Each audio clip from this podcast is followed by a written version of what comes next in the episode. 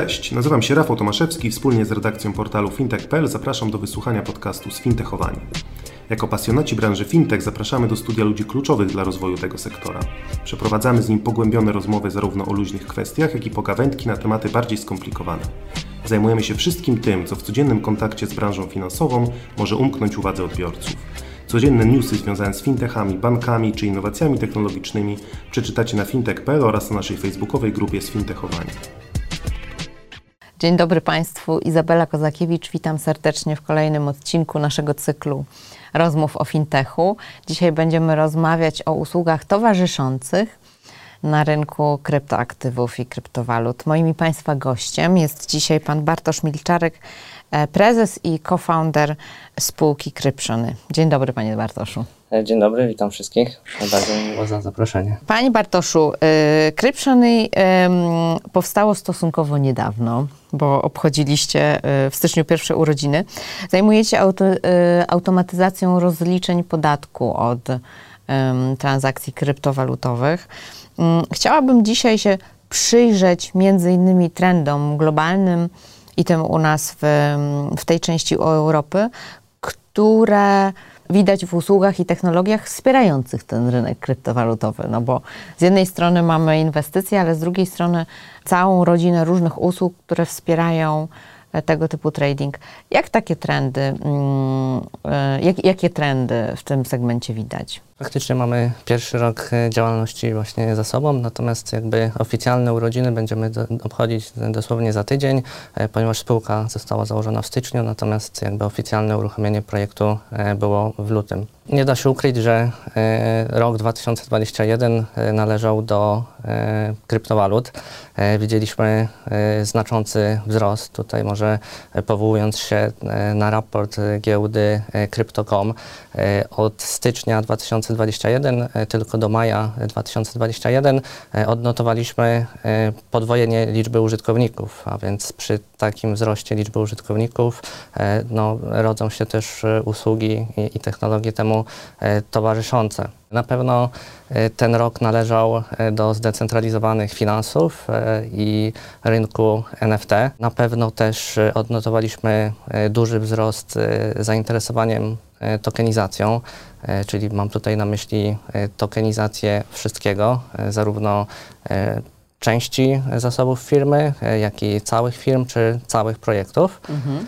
No i nie da się też nie wspomnieć, że w związku z tym jest to rynek inwestycji, a więc wiążą się z tym podatki, więc jest to działalność też jakby ta związana z nami, czyli jest zapotrzebowanie na rozliczenie tego typu transakcji z podatku od tych inwestycji. A proszę powiedzieć, jak duzi gracze, banki centralne i, i fintechy, i banki komercyjne, w jaki pat- sposób patrzą na, na rynek kryptoaktywów? Jakby miał Pan też podsumować to, co się działo w zeszłym roku? Mhm. Widać, że tutaj obraz na rynku w ostatnich czasach znacząco się zmienił. O ile jeszcze na przykład w roku dwa tysiące osiemnastym takie podmioty jak Visa czy Mastercard były przeciwne wejściu na rynek kryptowalut, to teraz jakby obserwując to, żeby nie przeoczyć tego rosnącego boomu, widać, że mocno wkroczyły na ten rynek i oferują, tak jak chociażby kiedyś były przeciwne oferowaniu kart kryptowalutowym, tak teraz współpracują z podmiotami kryptowalutowymi. I to nie jest jedyny przykład, bo możemy na przykład zaobserwować również sytuację w mniejszych podmiotach, czyli na przykład Revolut czy Zencom.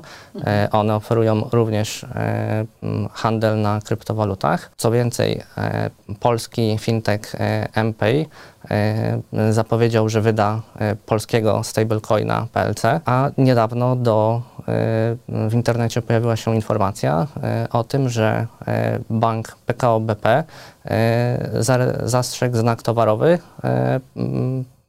związany z, z polskim stablecoinem. Nie ma tutaj jeszcze oficjalnych informacji, natomiast no, podejrzenia są, że właśnie też w Polsce doczekamy się, że banki będą oferowały kryptowaluty. Taki przykład może już tutaj z, z krajów bałtyckich to przykład estońskiego banku L H V Bank, który to właśnie jako pierwszy z tego regionu oferuje kryptowaluty. Estonia jest w ogóle przodownikiem w różnych innowacjach. A jakbyśmy mogli się trochę bardziej przyjrzeć tym usługom właśnie towarzyszącym, tym mhm. związanym z podatkami, bo państwo umożliwiają, ułatwiają proces mm, kalkulacji podatku od transakcji kryptowalutowych.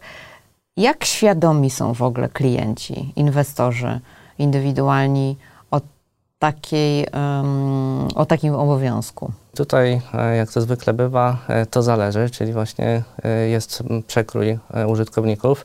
Część użytkowników właśnie nie wie, że tego typu inwestycje należy rozliczać.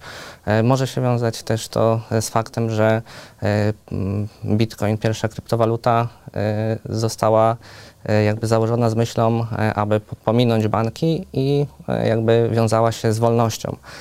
Ona miała też służyć do płatności, natomiast no, na przestrzeni czasów jednak jakby okazuje się, że... Z wolnością różnie bywa.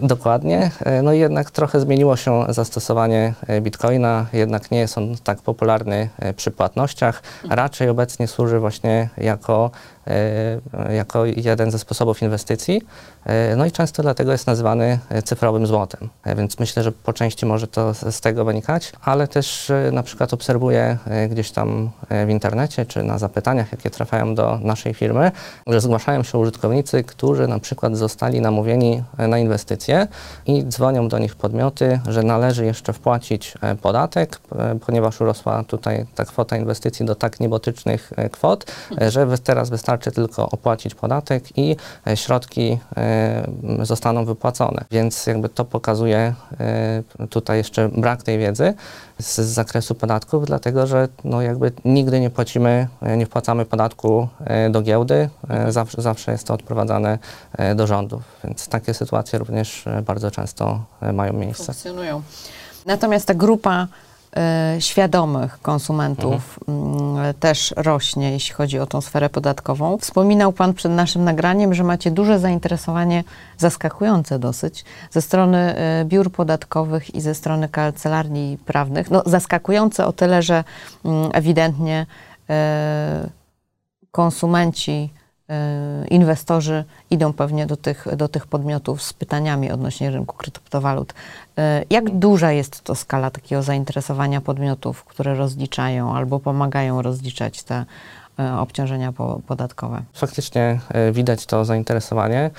Już w zeszłym roku otrzymywaliśmy sygnały właśnie od biur rachunkowych czy, czy kancelarii, że po prostu było tak duże zainteresowanie tą usługą, że biura nie zdążyły wyrobić się z wykonaniem tej usługi i musiały po prostu odmawiać klientom rozliczenia. No jest to poniekąd i myślę, że główną przyczyną jakby brak narzędzi i brak automatyzacji właśnie w, w biurach rachunkowych czy kancelariach. Jest to jeszcze stosunkowo młody temat. No i właśnie tutaj naprzeciw wychodzimy my. W tym roku pilotażowo po raz pierwszy uruchamiamy usługę właśnie dla B dwa B, dla kancelarii i biur rachunkowych, właśnie po to, aby wesprzeć ich w rozliczeniach i później właśnie w dalszych planach będziemy mieli po zweryfikowaniu uruchomienia tego produktu w M V P, jakby uruchomienie docelowej usługi. Dla tych klientów B dwa B. Mhm, dokładnie.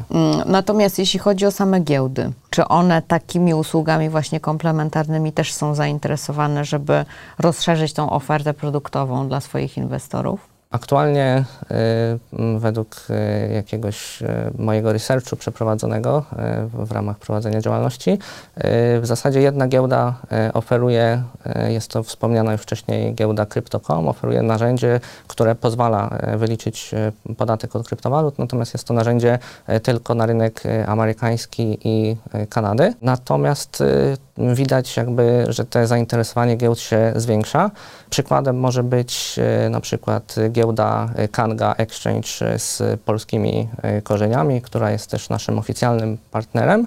Taka giełda właśnie umożliwia dzięki naszej współpracy tańsze skorzystanie z naszej usługi, a giełda ta oferuje możliwość zakupu stablecoinów, czyli dzięki temu użytkownik, jeżeli widzi swoje zobowiązania podatkowe w naszej aplikacji, to posiada informację, ile tych stablecoinów dokupić, aby podatku nie zapłacić. Więc myślę, że to jest bardzo istotne. I właśnie tutaj też jakby wracając do tej świadomości użytkowników, to, to może jeszcze warto też zaznaczyć, że istnieje cała grupa bardzo świadomych użytkowników, e, którzy właśnie wiedzą o tej e, zasadzie, że stablecoin e, jest kryptowalutą, a więc może on e, stanowi to koszt uzyskania przychodu i użytkownicy e, właśnie po, korzystając z narzędzia takiego jak nasze do monitorowania zobowiązań podatkowych w czasie rzeczywistym e, mogą w łatwy sposób dokonać optymalizacji podatkowej. A z punktu widzenia innych instytucji, które są takie, powiedziałabym,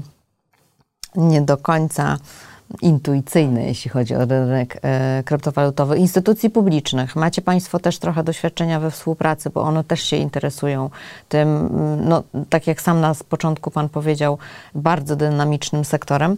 E, jakiego typu instytucje publiczne do Was przychodzą, jeśli chodzi o, o współpracę dotyczącą rozliczania podatków? Tutaj nie sposób nie wspomnieć o współpracy z urzędami miast. W tym roku po raz pierwszy właśnie weszliśmy we współpracę z miastami. Jest to proces dosyć długotrwały. Takie decyzje w miastach nie są podejmowane zbyt szybko, dlatego jakby na wstępie mamy kilka miast, a kolejne porozumienia są w toku. Mhm. I chodzi tutaj o programy rozlicz P I T w danym mieście, gdzie miasto zachęca do rozliczenia podatku w danym mieście, ponieważ właśnie użytkownicy często nie wiedzą, że podatek rozliczamy, możemy rozliczać nie w miejscu zameldowania, a w miejscu zamieszkania. Mhm. Wystarczy po prostu zgłosić chęć rozliczenia się w danym mieście, jeśli je zamieszkujemy, i możemy rozliczyć się w tym mieście, które jest nam bliższe.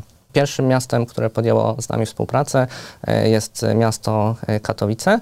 Podpisaliśmy porozumienie z prezydentem Katowic i dzięki temu użytkownicy w ramach karty, katowickiej karty mieszkańca hmm. mogą skorzystać z naszych usług taniej. Współpraca działa na zasadach komarketingu, miasto promuje nasze usługi, my staramy się dotrzeć do mieszkańców Katowic. A czy to też są jakieś działania edukacyjne, które te instytucje publiczne czy miasta podejmują celem uświadamiania swoich mieszkańców albo inwestorów o, taki, o, o takim czymś jak podatek od kryptowalut? W tym momencie bardziej miasta prowadzą e, taką kampanię edukacyjną e, ogólnie dotyczącą rozliczenia się podatków. Brak jeszcze takiej e, szczegółowej, Celowa. nakierowanej tak, na, na mhm. kryptowaluty. Natomiast uważam, że jest to e, bardzo dobry pomysł i, i właśnie tutaj ta nieświadomość użytkowników, o, kto, o której rozmawialiśmy wcześniej, to, to myślę, że też jest spowodowana tym, że brakuje takich kampanii, czy to ze strony właśnie rządu, czy miast, e, e, czy też samych giełd, bo również giełdy mogłyby prowadzić takie kampanie. A proszę powiedzieć na koniec, jakie Państwo mają plany developmentu nowych usług, nowych produktów? Jakbyśmy mogli trochę wrócić do technologii, bo tutaj rozmawiamy bardziej o tematach y, klienckich y, i o podatkach. Jak technologicznie Państwo widzą siebie y, na przestrzeni y, y, kolejnych lat? W którym kierunku chcecie iść? Teraz do końca kwietnia skupiamy się na rozliczeniu podatkowym właśnie rezydentów polskich i właśnie również na tej współpracy B dwa B. Natomiast w dalszych planach to jest ekspansja zagraniczna. Tutaj mamy już kilka regionów na oku, natomiast właśnie jakby docelowo zaczniemy działać w tym temacie od maja. Tak jak wspominałem, na razie współpracujemy z kancelariami i biurami rachunkowymi w oparciu o ten produkt M V P, więc tutaj po tym pierwszym sezonie rozliczeniowym chcemy właśnie zebrać opinie i wypuścić na rynek rozwiązanie docelowe. Na pewno też w planach jest też aplikacja mobilna, której jeszcze nie mamy. Widzimy, że około pięćdziesiąt procent użytkowników naszych korzysta właśnie z urządzeń mobilnych. No i na razie nasz biznes charakteryzuje się dużą sezonowością, czyli przypada od połowy lutego do, do końca kwietnia, co, co niewątpliwie stanowi pewien problem z płynnością finansową. Natomiast chcielibyśmy też stworzyć narzędzie, z którego użytkownicy handlujący i związani z kryptowalutami mogliby korzystać na co dzień, czyli jest to coś w rodzaju portfolio tracker, czyli śledzenia portfela inwestycji. Mhm. Też agregującego z różnych giełd dokładnie, transakcje? Dokładnie tak. Bardzo często użytkownicy korzystają z, z wielu giełd, dlatego że właśnie każda giełda oferuje atrakcyjne dla danego użytkownika usługi i dosyć rzadko użytkownik kryptowalut korzysta tylko i wyłącznie z jednej giełdy. Mhm. Więc takie narzędzie agregujące statystyki, wspierające raportowanie byłoby bardzo przydatne i mamy takie głosy od użytkowników, że właśnie to jest funkcjonalność, której by oczekiwali. Której im brakuje. Mhm. A proszę jeszcze powiedzieć z punktu widzenia tej ekspansji zagranicznej, o której Pan mówi. No wydaje się, że Wasz model biznesowy mimo wszystko jest dosyć ciężki, jeśli chodzi o tą ekspansję z punktu widzenia legislatury innej na różnych rynkach, w różnych krajach. W jaki sposób podchodzicie do tego procesu ekspansji, przygotowując się? Może tak naprawdę nie chciałbym jeszcze dużo e, zdradzać na ten temat, e, natomiast e, rozmawiamy już e, z ambasadą brytyjską. Jest to jeden z kierunków, e, który rozważamy.